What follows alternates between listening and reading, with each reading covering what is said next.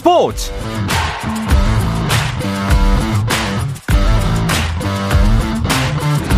스포츠가 있는 삼일절 저녁 어떠신가요? 아나운서 홍주연입니다.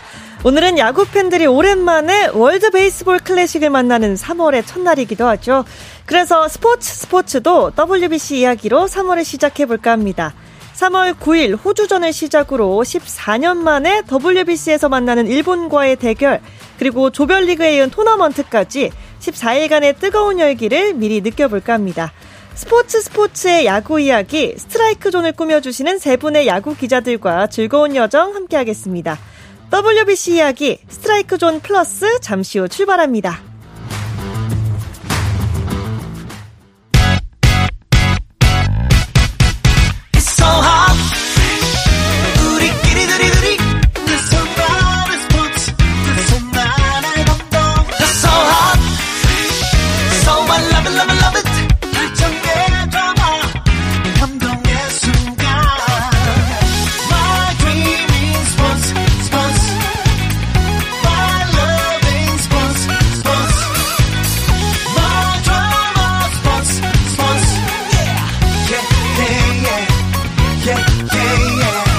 스포츠 스포츠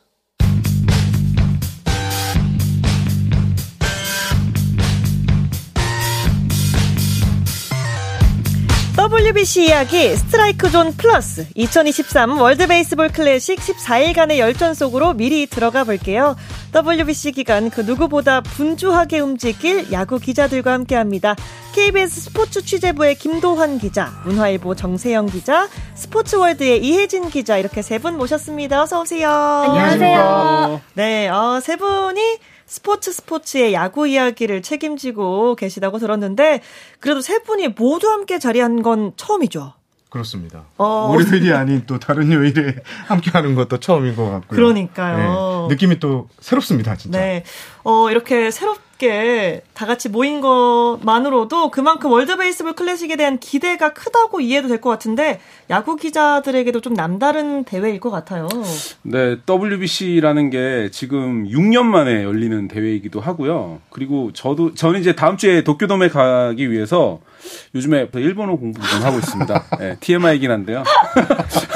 아니 오타니 선수라든가 이렇게 아, 일본의 이 슈퍼스타들도 좀 제대로 인터뷰를 그동안 해본 적이 없어서 기회가 있으면 한번 어, 일본어로 제가 좀 알아듣고 싶어서 공부도 와, 좀 하고 있습니다. 예. 멋지네요. 네, 학원까지 다니실 줄 몰랐는데 진짜 이런 출장을 앞두고 있으면 준비해야 될 게 굉장히 아, 많거든요. 네. 사실 저도 지금 좀 머리가 아프긴 한데 그래도 말씀하신 것처럼 좀 세계적인 스타들이 좀 총출동하는 그런 대회인 만큼 또 그 속에서 우리나라가 좀 어떤 모습을 보여줄지도 저는 어. 좀 기대가 됩니다. 네, 정세영 기자는요. 어, 더블유비씨는 뭐 월드컵, 축구에는 월드컵이 있다면 야구는 이 더블유비씨라고 볼 수 있는데요. 네. 저도 어, 일본 출장, 여기 있는 지금 세 명 기자들이 다 일본을 가는데요. 음. 저는 김도환 기자, 김도환 선배 옆에만 따라다녔어요. 일본어, 아, 일본어를 할 줄. 예. 아, 저 일본어 초, 초, 초급이에요. 그러니까 그럼 저, 저도 옆자리에 있겠습니다. 예. 잘 못합니다. 그 농구도 못하고 돌아오시는 게 아닐까 살짝 걱정이 됩니다. 일단 오랜만에 만나는 더블유비씨라 굉장히 설레시는 게 느껴지는데 일단 조별리그부터 굉장히 흥미로, 흥미로워요. 조별리그부터 한일전이 있습니다. 네. 네, 아무래도 가장 관심을 끄는 대목이 아닐까 싶은데요. 뭐 객관적인 전력 자체만 따지자면 좀 일본이 앞선다 이런 음. 평가가 많습니다.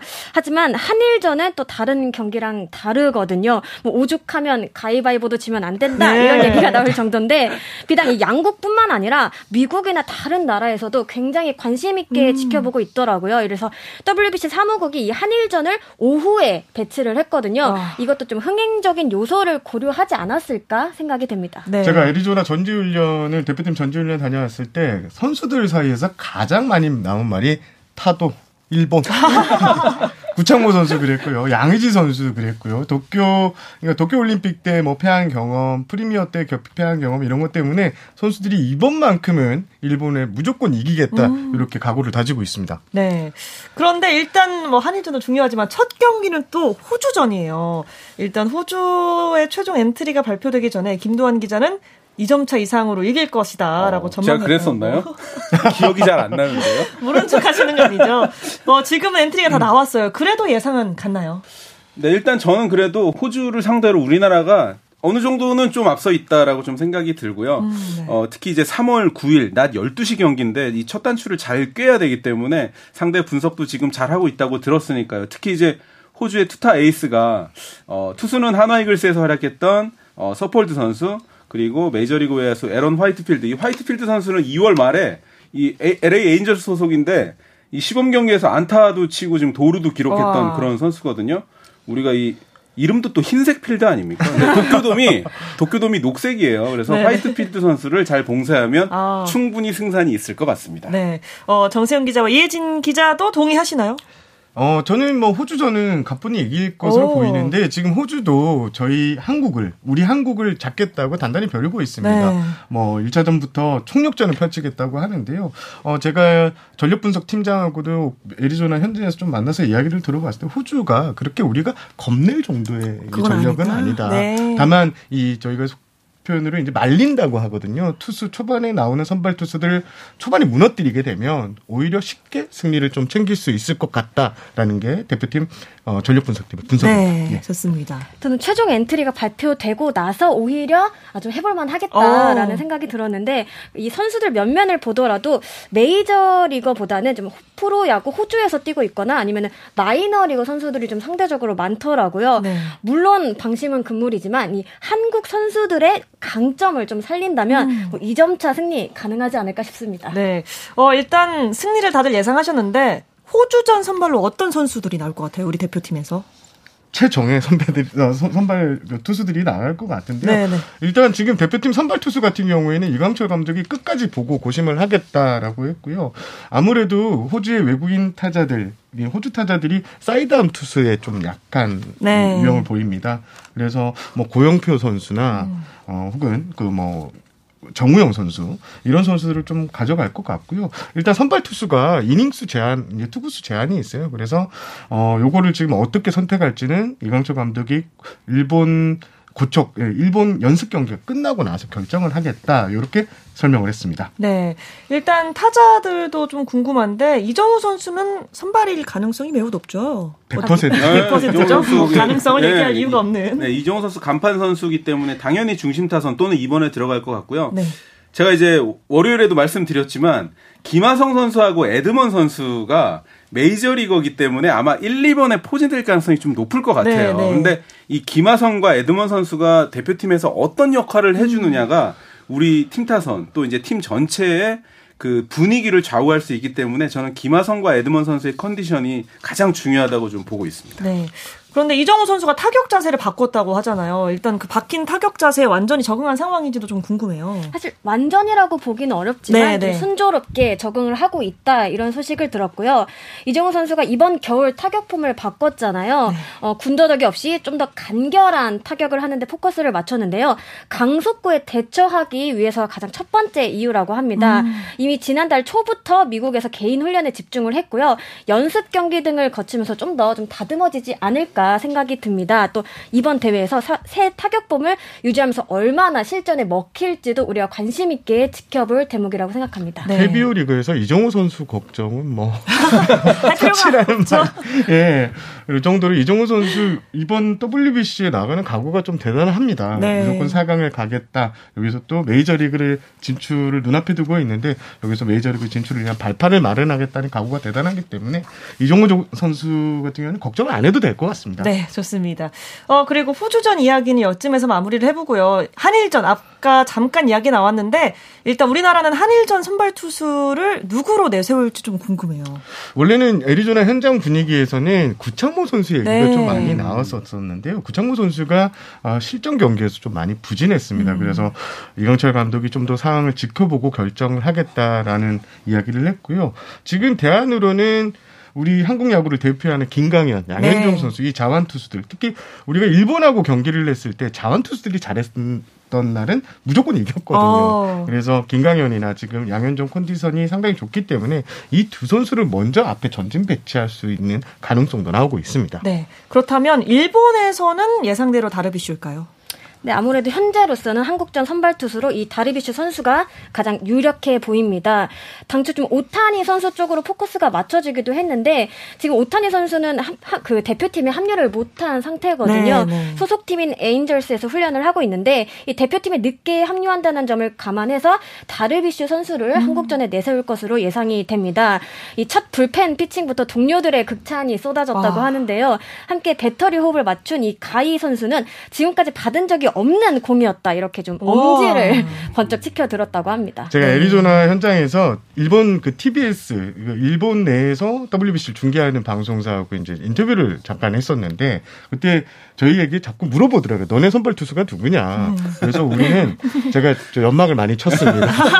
다른 선수 얘기를 좀 했는데 그러면 너네는 누구냐고 했을 때 제가 다리비슈를 콕 찍었거든요. 아무 말도 안 했습니다. 거의 유력하다고 보시면 될 것 같습니다. 유력하다고 보면 될 것 같습니다.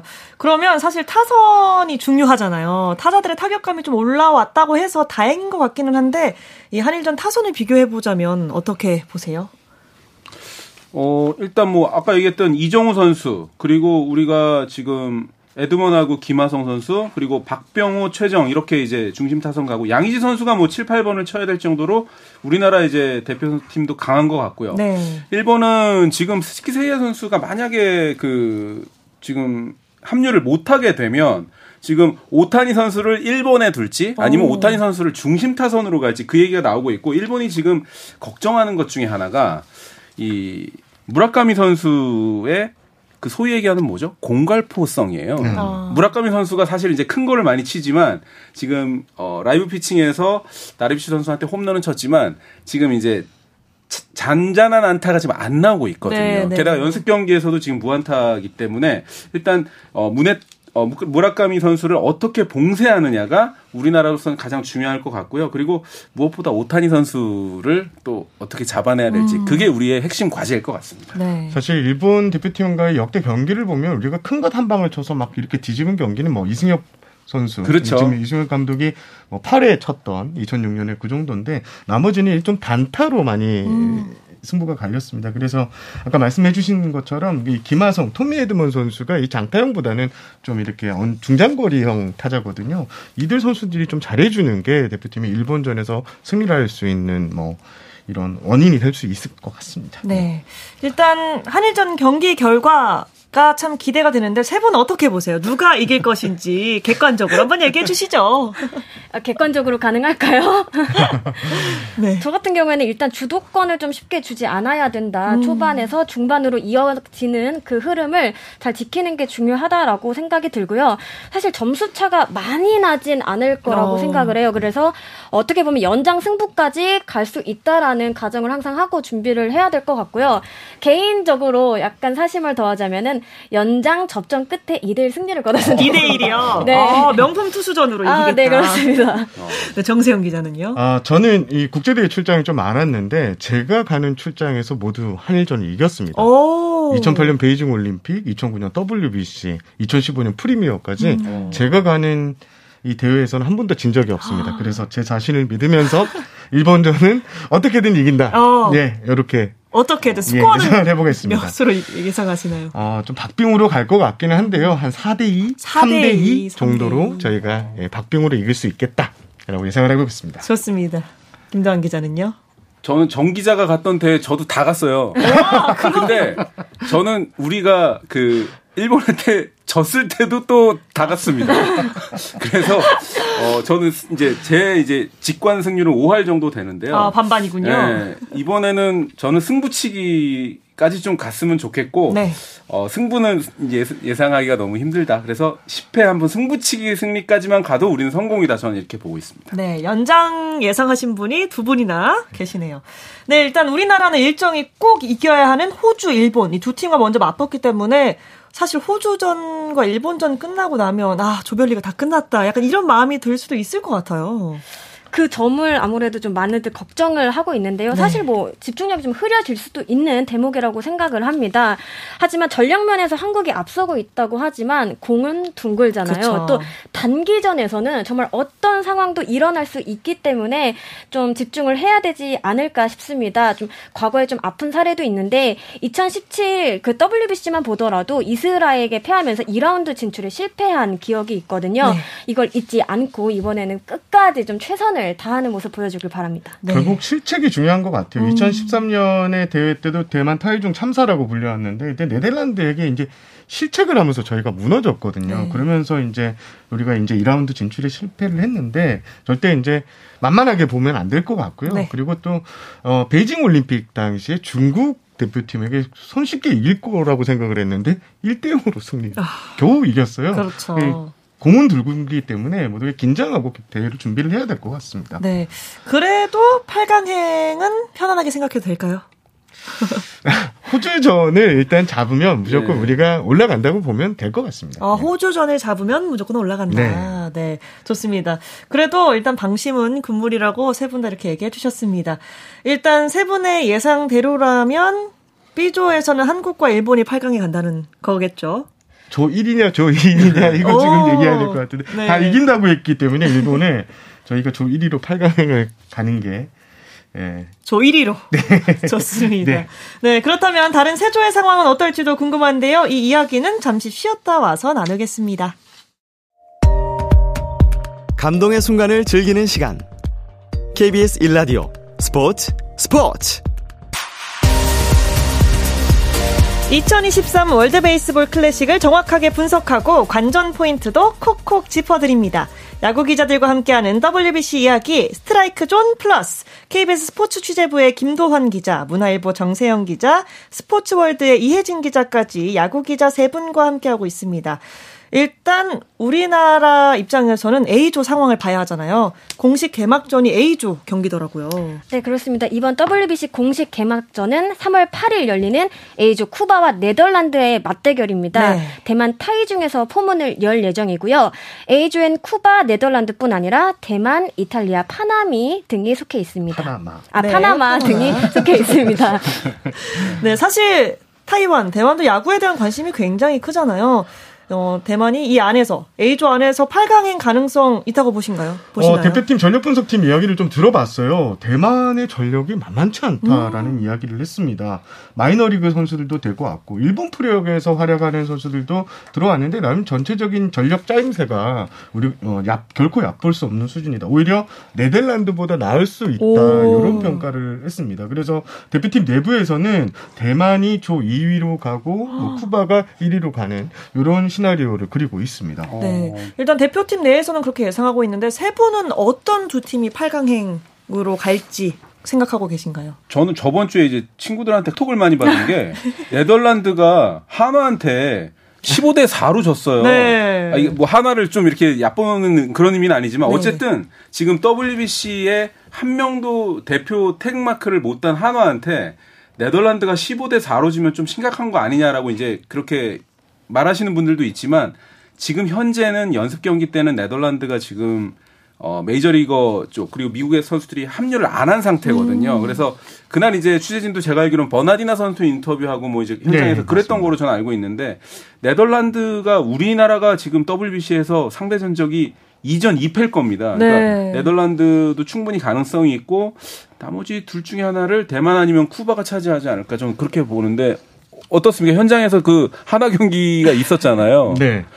그 전력 그러니까 메이저리그 선수들이 삼월 이후에 합류를 하기 때문에 실제 네덜란드 전력이 어, 더블유비씨 본선 전력이라고 보면 안 될 것 같아요. 그렇죠. 네. 그래서 대표팀도 크게 그 경기에 전력 분석팀이 신경 쓰지 않는 아, 큰 모습이었습니다. 의미를 두진 않았군요. 네. 네. 실제 본대회가 들어가면 멤버가 완전히 달라진다. 특히 뭐 젠더 보가치 같은 선수 같은 경우에는 샌디에고에서 김하성 선수와 뭐 유격수 자리를 놓고 그렇죠. 다투고 어, 메이저리그에서도 상당히 어, 특급 선수로 불리는데 이런 선수들이 다 빠져있는 상태였기 음, 때문에 네네. 네덜란드 전력은 아직 좀 숨겨져 있다. 아, 이렇게 보시면 될 것 같습니다. 저는 네. 쿠바도 좀 집중을 해야 되는 팀으로 보는데요. 이번 더블유비씨 최대 복병으로 꼽히는 또 팀이기도 하잖아요. 그동안 미국으로 망명한 선수들의 국제대회 출전을 막아왔던 국가인데 이번엔 다릅니다. 네. 현역 빅리거들이 좀 승선을 시키면서 전체적인 전력이 많이 올라갔다는 얘기를 듣고 있습니다. 또 일본에서 뛰고 있는 선수들도 한 일곱 명 정도 포함이 됐고요. 또 쿠바는 더블유비씨 일 회 준우승에 빛나는 팀이기도 한데요. 그때보다는 무게감이 좀 떨어졌다 이런 얘기가 나오지만 미국과 일본에서 뛰는 선수들이 합류하면서 좀 탄력을 받을 수 있다. 어... 저는 이렇게 보고 있습니다. 저도 쿠바는 음, A조에서 일 위로 올라올 가능성이 네. 좀 높다고 어... 보는데 일본 프로야구에서 좀 활약하고 있는 투수 리반 모이넬로, 뭐 우한 어, 라이델 마르티네스 이런 선수들이 일본 리그에서 특급 성적을 지금 남기고 있는 선수들이거든요. 그렇죠. 또 동양 야구에 상당히 익숙한 선수들입니다. 네. 그래서 이런 선수들을 앞세워서 쿠바가 상당히 좋은 성적을 올릴 가능성이 높다 이렇게 분석을 해보고 싶습니다. 네. 사실 쿠바는 오십 명의 전체 엔트리에서 열여덟 명의 메이저리그가 빠졌거든요. 아. 그럼에도 그렇죠. 쿠바 전력은 네. 상당히 나쁘지가 않은 상황입니다. 네. 결국에는 사실 우리가 팔 강전에 진출한다면 A조에 있는 팀과 치르게 되잖아요. 네. 일단 뭐 우리나라 입장에서는 어떤 나라가 팔 강 진출해서 우리와 맞붙는 게 좋을까라는 그런 고민도 좀 어떻게 보면 뭐 의미 없을 수도 있지만 해봐야 될 것 같아요. 네. 아마 과자, 우리 조 경기 빼고는 가장 관심 많은 경기가 이 바로 대만, 네덜란드, 쿠바 경기가 될 겁니다. 네. 어, 어떤 팀이 그나마 낫다라고 보세요?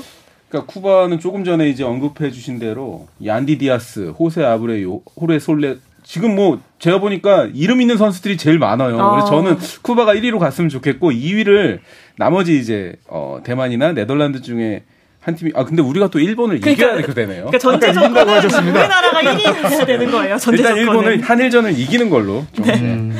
좋습니다. 저는 대만이 일 위로 올라오는 게 아무래도 우리 선수들이 좀 마음이 편하지 않을까. 어. 대만의 그 국제대회에서 만나서 거의 진 경험이 없거든요. 네, 그래서 네. 대만전은 항상 자신감이 있고 대만 역시 한국 야구 공포증이 좀 있습니다. 네, 네. 그래서 대만이 일 위로 올라와서 저희가 대만 이 위를 가더라도 이렇게 한번 붙는 시나리오도 한번 그려봤습니다. 네, 이혜진 기자는요? 저도 만약에 이제 저희가 맞붙는 상대를 정할 수, 정할 있다면, 수 있다면 그렇다면 좀 대만이 아무래도 음. 좀 익숙하고 좀 더 좀 자신감 있게 좀 나설 수 있는 경기가 아닐까 싶습니다. 네, 뭐 어떻게 됐든 저희가 우리나라가 일 위로 올라가든 이 위로 올라가든 대만과 맞붙었으면 참 좋겠습니다. 일단 그리고 사 강에서나 만나게 될 C조와 D조의 팀들도 좀 보겠습니다. 일단 C조는 미국이 먼저 눈에 들어오네요. 와, 미국은 멤버를 보면요. 네. 그 메이저리그 엠브이피를 수상한 선수가 다섯 명 가까이 됩니다. 일단 트라우 선수, 무키베트 선수, 브라이언 하퍼 선수, 골드 슈미트 선수, 아레나도, 아레나도 선수, 리얼무토, 카일 터커. 와, 진짜 말이 됩니까 이게? 이게 각 포지션별로 메이저리그에서 최고로 꼽히는 선수들이 모두 음. 나서거든요. 여기에 뭐 어, 지금 뭐, 코르테스 선수, 코슈 선수가 부상과 보험 문제로 이 출전이 투수들인데, 불발이 되면서 좀 투수력이 약해졌다고 하지만, 그래도, 그래도 미국 투수진을 네. 보면, 와, 이 선수들을 어떻게 치지? 음. 라는 생각이 들 정도로, 미국은 이번 대회 강력한 우승 후보국입니다. 네. 결국에는 C조는 일 위는 누가 될지 생각해보는 게 의미가 없어요. 결국 이 위 경쟁인데, 이 위 누가 할 거라고 생각하시나요? 결국에는 멕시코와 멕시코, 예, 캐나다의 대결이 아닐까. 근데 말씀하신 것처럼 멕시코 쪽이 좀 강해 보이는 그렇죠. 건 사실입니다. 네네. 뭐 역시 메이저 리거들 다수 포진해 있고요. 가장 눈에 띄는 게 이제 이십 승 투수 훌리아 유리아스 선수가 주장 완장을 와. 차고 있다는 점이 좀 인상적입니다. 또 지난해 월드 시리즈 우승 멤버죠 호세 어퀴디 선수를 비롯해서 뭐. 굵직한 선수들이 출격을 앞두고 있거든요. 반면에 캐나다 같은 경우에는 에이스 역할을 기대했던 이 닉 피베타 선수가 이제 참가가 불발이 됐습니다. 네. 시즌을 준비하는 과정에서 코로나십구에 뭐 감염되는 등 좀 차질을 음. 빚었다고 해요. 뭐 칼 콴트리 선수 등이 있지만 선발 뎁스가 좀 전체적으로 좀 얕다 이렇게 좀 보고 있습니다. 네, 결국에는 사실 팔 강 C조에서는 미국과 멕시코일 확률이 굉장히 높다라고 보면 될 것 같네요. 멕시코에서는 랜디 아로르차 아레나 선수, 최지만 선수의 전 템파베이 동료인데요. 네. 이 선수가 단기전만 되면 장난이 아닙니다. 아, 날라다니나요? 그래서 이런 단기전에 강한 선수 그리고 좀 뭐 단기 포스트 시즌 엠브이피도 뽑혔던 이런 선수인데 이런 선수 그리고 알렉스 버드고 선수 이런 선수들 좀 쟁쟁한 타자들이 많기 때문에 멕시코도 상당히 올해 우승 더블유비씨 우승 후보 중에 한 팀으로 꼽히고 있습니다. 네. 저는 뭐 취재하면서 느낀 건데요. 이 월드컵은 조추첨을 이 전 세계 팬들 앞에서 하잖아요. 네네. 더블유비씨는 미국 맘대로 하잖아요. 미국이 지금 D조에 몰아넣고 아. 자기 조에 메, 멕시코 한 팀하고 지금 그레이트 브리튼 이 영국은요.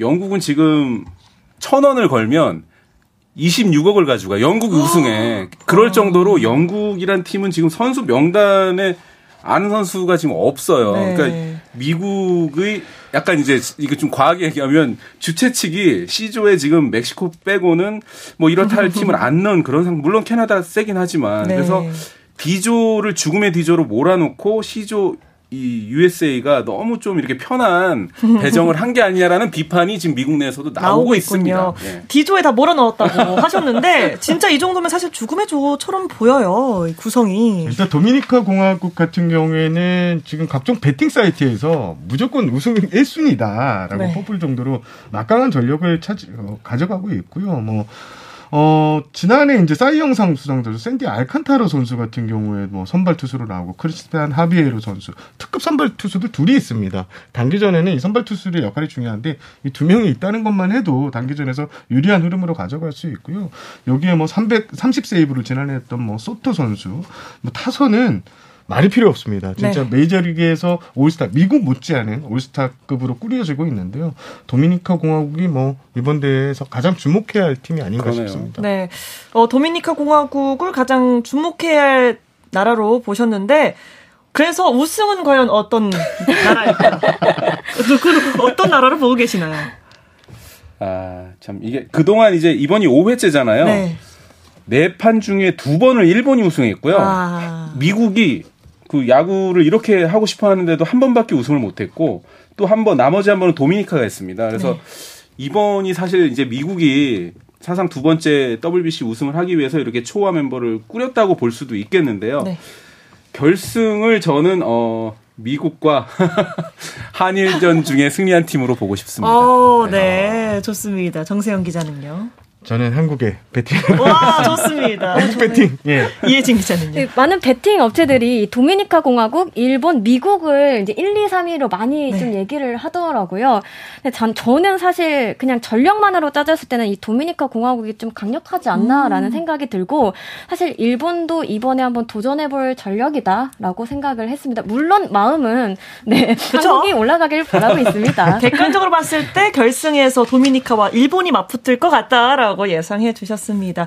네, 세 분의 이야기와 함께 십사 일간의 야구여행 즐겨보도록 하겠습니다. 오늘 이야기는 여기서 마무리해보겠습니다. 케이비에스 스포츠 취재부의 김도환 기자, 문화일보 정세영 기자, 스포츠월드의 이혜진 기자와 함께했습니다. 세 분 고맙습니다. 감사합니다. 감사합니다. 네, 저도 인사드립니다. 내일은 한상헌 아나운서가 돌아와서 함께하겠습니다. 다시 만날 기회가 있길 바라면서 물러갑니다. 아나운서 홍주연이었습니다. 스포츠 스포츠.